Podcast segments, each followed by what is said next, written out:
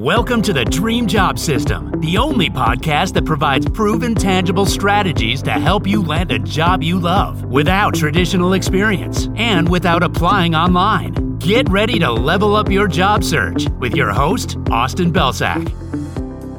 Hey everyone, welcome to another episode of the Dream Job System podcast. I'm your host, Austin Belcak, and in this episode, we're going to talk about how to land a dream job without getting lucky.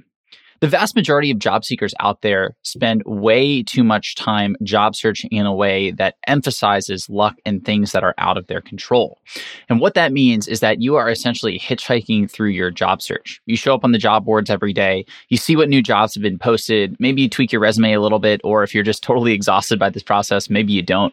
You apply for it anyways, and you essentially cross your fingers and hope to hear back.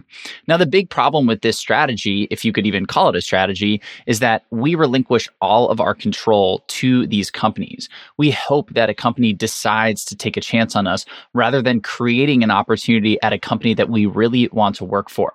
So that's why we liken it to hitchhiking. That specific analogy was was actually shared with me by my good friend Madeline Mann, and I love it because it's true. We're essentially standing on the job search highway with our thumb out, and we hope that a company, you know, stops and takes pity on us and brings us into their vehicle and moves us forward. And that is not a good way to go about traveling or to go about your job search. So in this episode, we're going to talk about how to land that dream job and how to do it without relying on luck, without hoping that somebody is going to just come and scoop us into this dream job. Instead, we're going to focus on a system that allows us to take control over this process and create the opportunities that we're looking for. So the first step in this process is to actually get clarity on where you're looking to go.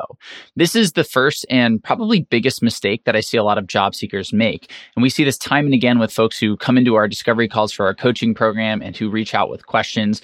They're typically considering multiple paths. They tell me that they are considering this role over here or this role over here, which is different than the first one, and then this third path over here.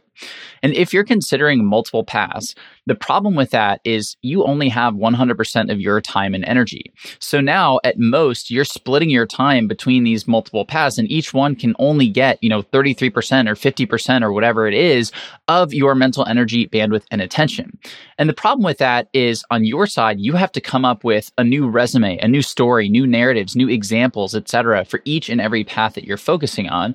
Whereas your competition, most of those people or many of those people, the ones who are actually going to get in the door and win the jobs are 100% focused on this avenue. So it's going to be really tough for you to beat out somebody who's 100% focused on an avenue when you're only 50% focused on it. And if you have more than one path, 50% is the maximum, right? So you need to start by getting really, really clear on a specific area, job title, company, industry that you want to target so that you can focus 100% of your time and energy in that direction. And if you don't know what that is, it's well worth taking the time to figure that out now, even if it feels like you're delaying your job search, even if it it feels like you're delaying getting started, it's going to be worth it in the long run. Once you have that clarity, the next step is to make a list of 10 to 15 target companies. Now, your goal here is to get really clear on what you're looking for in a target company.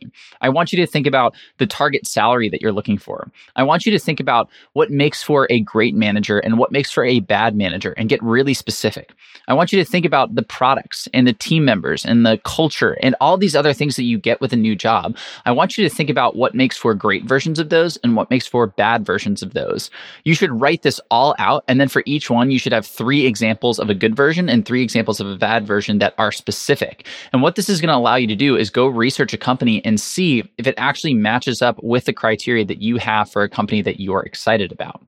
Now, there's no real shortcut to sourcing these companies. You really just need to get out there and find them. And you can do that by scrolling job boards. You can go look at top lists, you know, best places to work, fastest growing companies in X industry, Fortune 500 lists, Crunchbase unicorns. All those types of lists will have a bunch of these companies on them.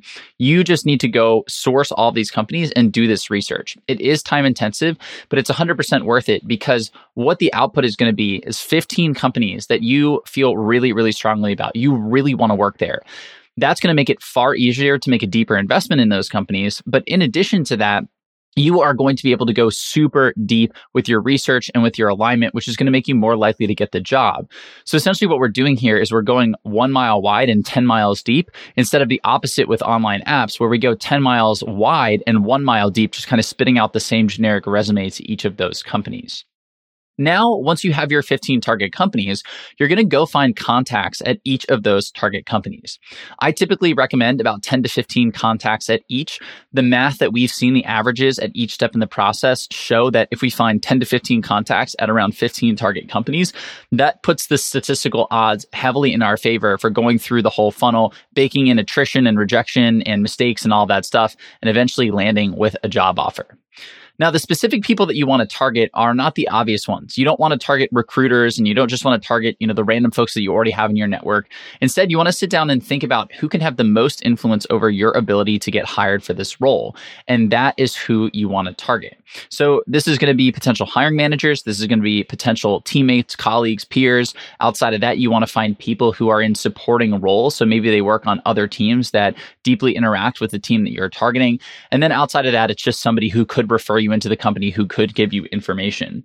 But the more targeted you get, the more effective this is going to be. Because what we're going to do is build relationships with these people, and those relationships are going to convert into referrals. But if we get referrals from somebody who is on the hiring team, who is the hiring manager, you have such an incredible advantage over everybody else. And the beautiful part of starting from scratch here is that you get to pick and choose who you build relationships with so you can actually target these specific people.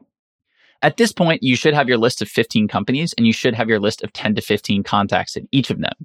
The next step here is to start building relationships with these contacts. And the best way to go about this is by creating an engagement plan for each of these contacts. So what I recommend that you do is start by going through each contact on your list and researching them. So review their LinkedIn profile, run a Google search for their name, see what comes up and click through to other social platforms, click through to articles about this person, click through to personal websites and blogs blogs and anything else that they have. Some people will have a lot of information, some will not have very much information. And both of those things are okay. What we want to do is come up with three or four different ways that we could reach out to this person and make the outreach about them so that we can create that engagement plan and give ourselves multiple options here. The reason why I push you to come up with three to four different ways to reach out is because that essentially takes care of both the X and Y axis. And what I mean by that is the first step is getting a response, right? So if I reach out to you with my first strategy and I get a response, awesome. Now I still have the remaining three strategies to leverage with you to further our relationship, to deepen it, to turn you into an advocate. But if you don't reply to my first attempt, I still have three more options to choose from. So I can try the second. And then if you don't reply, I can try the third. And if you don't reply, I can try the fourth. So I'm giving myself multiple ways to get in touch with you. And that increases my chance of getting a response. But then once I do get the response, I still have some ideas that I can use to further the relationship. So this is a really, really powerful strategy. And what you'll find is that for certain people, they're really, really obvious angles. You know, maybe somebody is creating content daily. And so you can engage with them there. But for other people, they may not have very obvious options. And that's okay. It could seem frustrating. It, it could seem demoralizing at first, but really all you need to do is come up with a few templated strategies that you can leverage, right? So if somebody has no information about them online, you could a send them an email, you know, mentioning something in their background. We can see that on LinkedIn, right? So we can see a transition they made uh, or their career path, and you could call that out. B, you could ask them for advice, right? Hey, I'm looking to level up in this specific field. I came across your LinkedIn profile and was really impressed by your experience. Would you recommend that I do A or B? And if they respond and tell you to do one of those things, you can go do it and then report back to them and ask for more advice. And now you've sparked up the conversation, right? So just two examples there of many. But if you have those bucketed out, if you have those strategies ready to go, you can use them for the entire chunk of people who don't have much information available to them. And then for the people who do have a lot of information available online, you can come come up with a more tailored and a more personalized strategy. Now, after this, basically all you're going to do is work through a certain number of contacts every day. I recommend that you start slow, maybe with one or two, just so you start to get in a rhythm, you start to feel things out, you start to optimize your system. And then you want to ramp this up to about five touch points with five people every single day. And what you're going to find is that the vast majority of folks probably still won't get back to you, but there will be a really, really sizable chunk that do. And of those people, you can start building the relationship with them. And through that relationship building, you can learn about the company, right? You can go deeper on their goals, their challenges, the initiatives they have, their vision for the next six to 12 months. You can also do that with the person that you're speaking to, right? You can use that to build a relationship.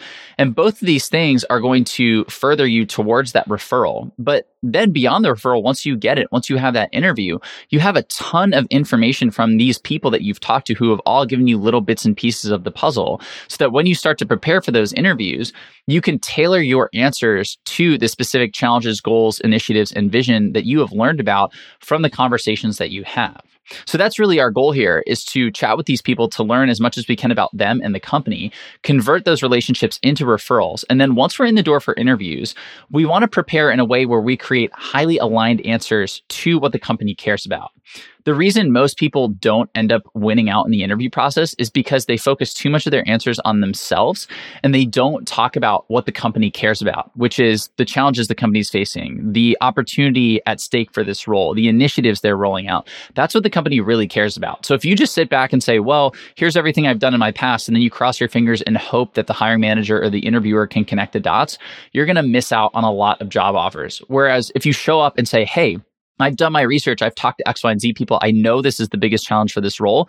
Let me share an example with you from my past for how I've helped other companies overcome this. That is going to help you seal the deal. And then last but certainly not least, I would recommend creating a value validation project.